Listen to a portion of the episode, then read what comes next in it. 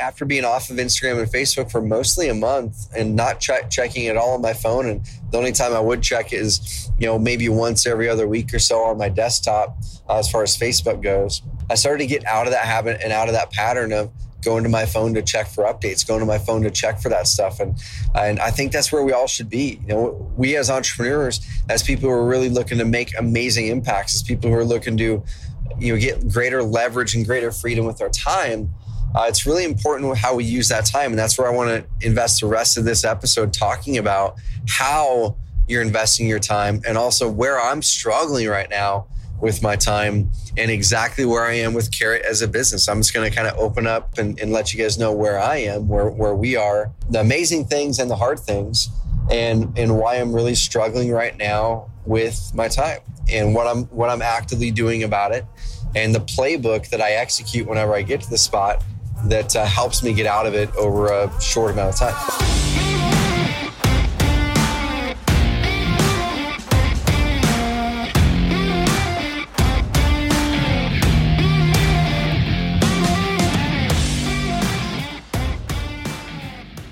Hey y'all, I've been off of social media for quite a while. So if you guys are following me and if you guys have been a part of the podcast for a while, guys, we're in our fourth year. That's really crazy, actually. Let me reverse in this. So I started the Carrot Cast back in 2016, year four of doing podcasts every single week. Uh, shoot, the last two years, two podcasts every single week. And um, man, I'm so grateful for this podcast because it's, it's been an outlet for me uh, creatively. It's been an outlet for me, just kind of therapeutically, to talk through you know the journey I'm going uh, on as an entrepreneur.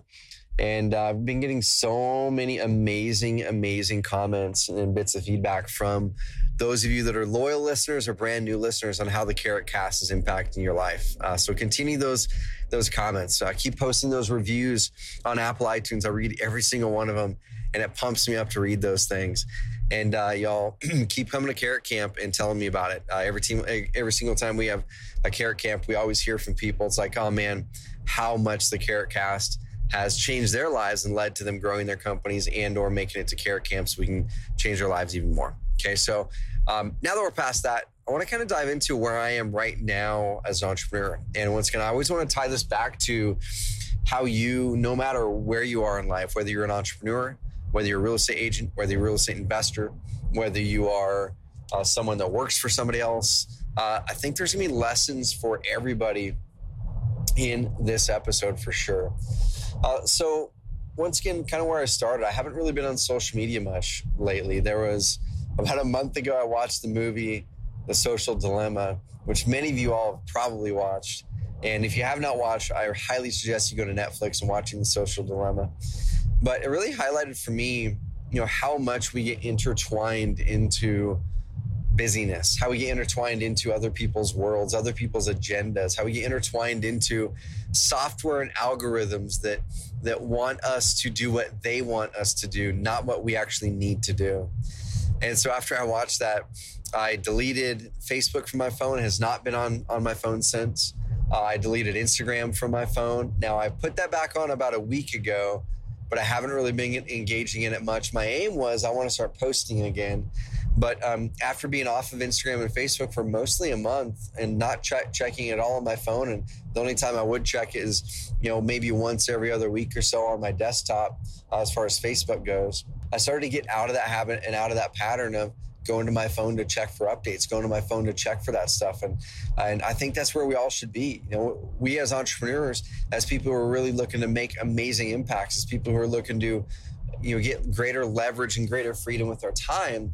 Uh, it's really important how we use that time. And that's where I want to invest the rest of this episode talking about how you're investing your time and also where I'm struggling right now with my time and exactly where I am with Carrot as a business. I'm just going to kind of open up um, you know, open up and, and, let you guys know where I am, where, where we are, um, the amazing things and the hard things, and and why I'm really struggling right now with my time and what I'm what I'm actively doing about it, and the playbook that I execute whenever I get to the spot that uh, helps me get out of it over a short amount of time.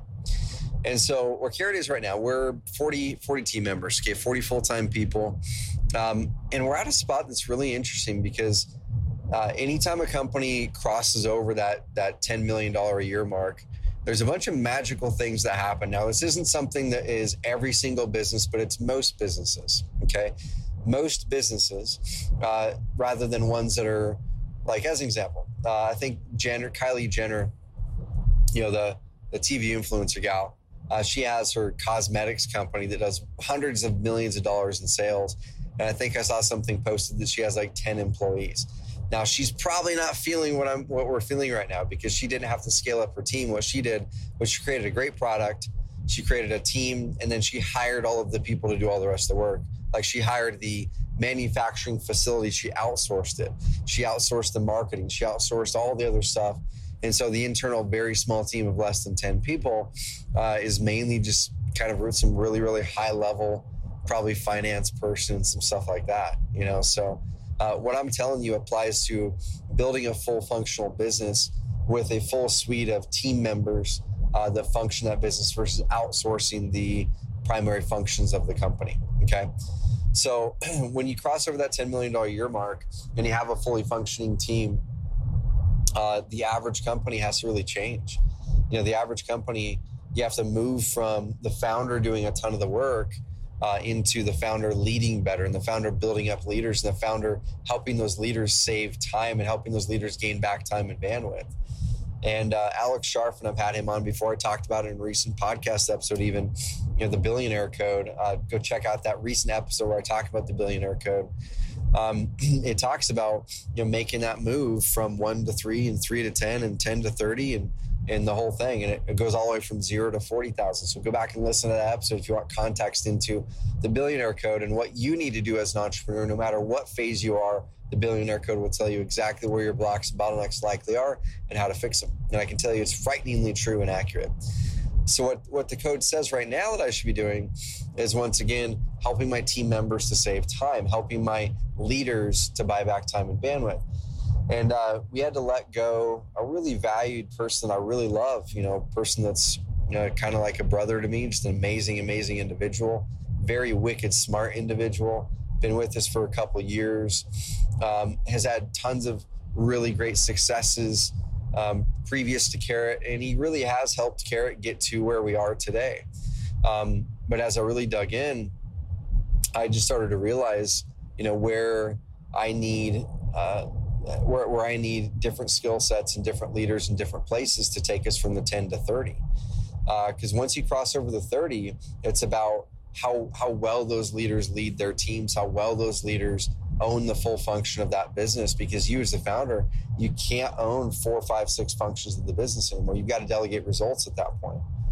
And so, for me, I, I, I let that leader go a couple weeks ago. Insanely hard to do. One of the hardest things I've ever had to do because I haven't haven't really had to fire a lot of people, and uh, and I didn't even have to fire this person. The, the problem was, over the years, we've had dozens and dozens of employees, and we've really had like almost zero turnover. And I've always wore that as a badge of honor at Carrot, where it's like, man, almost no one leaves Carrot, and we haven't had to fire anybody really. And um, what I'm starting to learn is by doing that, you do a couple things. Number one, if you're not coaching and helping those people grow well, then the company can outpace their growth and they might become a, a B player in, in, in a role here with Carrot where they could actually be an A player somewhere else. And I started to find that with some of my leaders and team members around the company where we have amazing, amazing people, but they are they're showing up as a B player in the company, which makes it really hard on me, which makes it really hard on the leader. Because uh, you end up having to go back and redo some of their work, or you have to you have to pull extra hard to get that person to really do proactive things to, to really crush it. Or they do good proficient work but to get to the next level you really need you really need someone to come in with just a dynamic new skill set that just pulls things up instead of keeps the status quo and so as we're looking at that next level it's really going to tr- require us to change a lot and that happens with all of the levels of the billionaire code. It happens when you go from zero to 100,000. You've got to change the way you operate your business. It happens from 100 to 300. It happens from 300 to a million. It happens once you cross over a million. You've got to change the way that you're leading. You've got to change the way that you're doing business. And so for, for me right now, it's like, man, I've got to rebuild up the, the leadership team, got to coach people up, find spots where leaders uh, can succeed better, or if they can be an A player outside of Carrot, but uh, they're just not able to be an A player inside of Carrot um, because of where we're going and what we need and things like that. Then we need to find people who can be an A player inside of Carrot, find amazing jobs for those leaders outside of Carrot where they can really thrive uh, with the skill set that they've got. Because there's everybody at Carrot has an amazing skill set and can completely thrive and be a massive contributor in in companies out there. We just have to discover is Carrot the company for the next phase, or can we help them find an amazing company that they'll enjoy and they'll also uh, thrive and be a massive contributor uh, that is outside of Carrot. It's insanely tough because I really do see Carrot, you know, as a team, and sometimes I even uh, said it was a family. And uh, it's hard to say, but it's like, man, at some point you've got to grow your company to where you go, um, things have to change, and we have to coach people better. And if we're not coaching people better, we have to find ways that, that, that we can plug those people into other jobs that are not carrot. It's painful because a lot of those people I, I love insanely. A lot of those people are, are some great friends of mine and they're very, very smart. Um, and we just need to find out how we can help them succeed here. Um, and that's big on my mind. So the biggest struggle I'm, I'm having right now is as I let that, that leader go and as we're digging in and rebuilding two other teams at Carrot, um, and as I'm you know working with my assistant Jen to really find ways to up level her uh, to that next level as well, because uh, with her role, I had kind of gotten a pretty darn bad pattern of just really delegating everything to her as far as, hey, can you do this thing for me? And I didn't do a good job at all on coaching, on helping her to find ways to be proactive, on helping, you know, does she does she know what my goals are for the quarter? Does she know what the company's goals and metrics are for the quarter? Is she looking at the scorecard weekly? Does she know what the, the company's OKRs are and the projects are for this quarter and this month? And the answer was no. You know, she's worked for me for, with me for nine years, but I'd never really pulled back to think, well, shoot, how can I get her out of reactionary mode, and what do I need to equip her with, training wise and resource wise, so she can take over a lot of the things I have to think about, and she can start to be really, really proactive. And so once we had that conversation, you know, I trained her on the company scorecard and trained her on the things I want her to look at and alert me to every week if they pop up. I trained her on way, you know, where to look at for the company's plan for the OKRs and objectives, and where to look at for the company's um, projects and exactly how to look at those and, and to know whether something's off track or needs resources or needs my attention. Because those are things I would take my time out of my day to go check it out because I was curious and that would take me out of my flow. And every single time you do that, it ends up piling up and adding on to the list of things in your brain that you've got to do. And it takes you away from other more important things. So I started up level Jen there. And then over on the uh, other side of things, I'm, I'm digging in and, and really rebuilding the marketing team and building and, and growing the marketing team from the ground up pretty much and working with those three team members over there who are all amazing and trying to figure out, okay, where do you thrive? Where, where, where do you need coaching? You know, what, what's working right now for our marketing? What's not? How do we double down on what's working? And how, and where do we add one new thing to the mix for the quarter? And one of my philosophies is this is anytime you're doing planning, whether it's for marketing or for anything like that, I always like to say, let's do one new thing, okay, one completely new thing that um, that helps us to, to do some big stuff and shoot for some big goals. But then let's find two to three improvements on things that already exist that we can just do projects to improve those things and optimize them. Way too often I talk with entrepreneurs and they're choosing two or three new things. Okay. And when you do two or three new things, everyone gets busy. You don't have a chance to go deep in that subject. You don't really do amazing at any of them because you're trying to focus on three new things. And instead, do one new thing every quarter. Okay, I want to test this thing or I'm going to build this thing and then do two to three improvements. And so as I'm getting out, out of the truck right now to, to get to the house, um, that's what I'm looking at. It's like, how do I juggle taking over the marketing team, which is normally a 40 hour a week job, uh, while I'm while I'm working to hire that, and, and how do I and how do I? Uh, my truck is honking me because I left my keys in there. And as I'm as I'm taking that job back over, then how do I also lead through with our leadership team on our 2021 strategic planning, which is a lot of work. And then also, uh, while I'm leading through that, how do I how do I still lead as a good leader with all my direct reports, my six direct reports of the other directors, and coach them well so they can they can be running their teams well. And all throughout that, how do I still do some of the day to day stuff that I have adopted or said I wanted to do with my content and my podcast and other things like that? And so, what I've had to determine to do, I don't know if you heard a theme on this pod, podcast episode, but it's all about coaching and creating process. It's all about pulling back and saying, it's not what needs to get done or how it needs to get done, it's who can I enlist that's amazing at this to do this for me and that I can align with them around here's the outcome we want to share um, here's some resource tools and training for you to go out there and learn how to do this better. Here's the expectations that I'm setting up. Hey, I'd like for you to report this to me weekly in this format. Um, and here's where we document it to make sure we're both accountable to it. And here's how you give me feedback and where you can have better resources and training to get this done. And then let's create a cadence, a meeting cadence where we document those things, where all of us know what our role is in it, and we can share with each other what's working, what's not, where do I need training, where do I need feedback. And so, uh, me as a leader right now, y'all, it's a really, really hard period. Uh, it's a hard period for me right now. But honestly, I'm getting energy from it because um, I'm learning the most right now. Just like they always say, you don't learn the most through your wins. You learn the most through your failures. You learn the most through the things that are hard. And this is extremely hard for me right now. Okay. I'm, I'm having to ramp up my hours to create process, to create systems.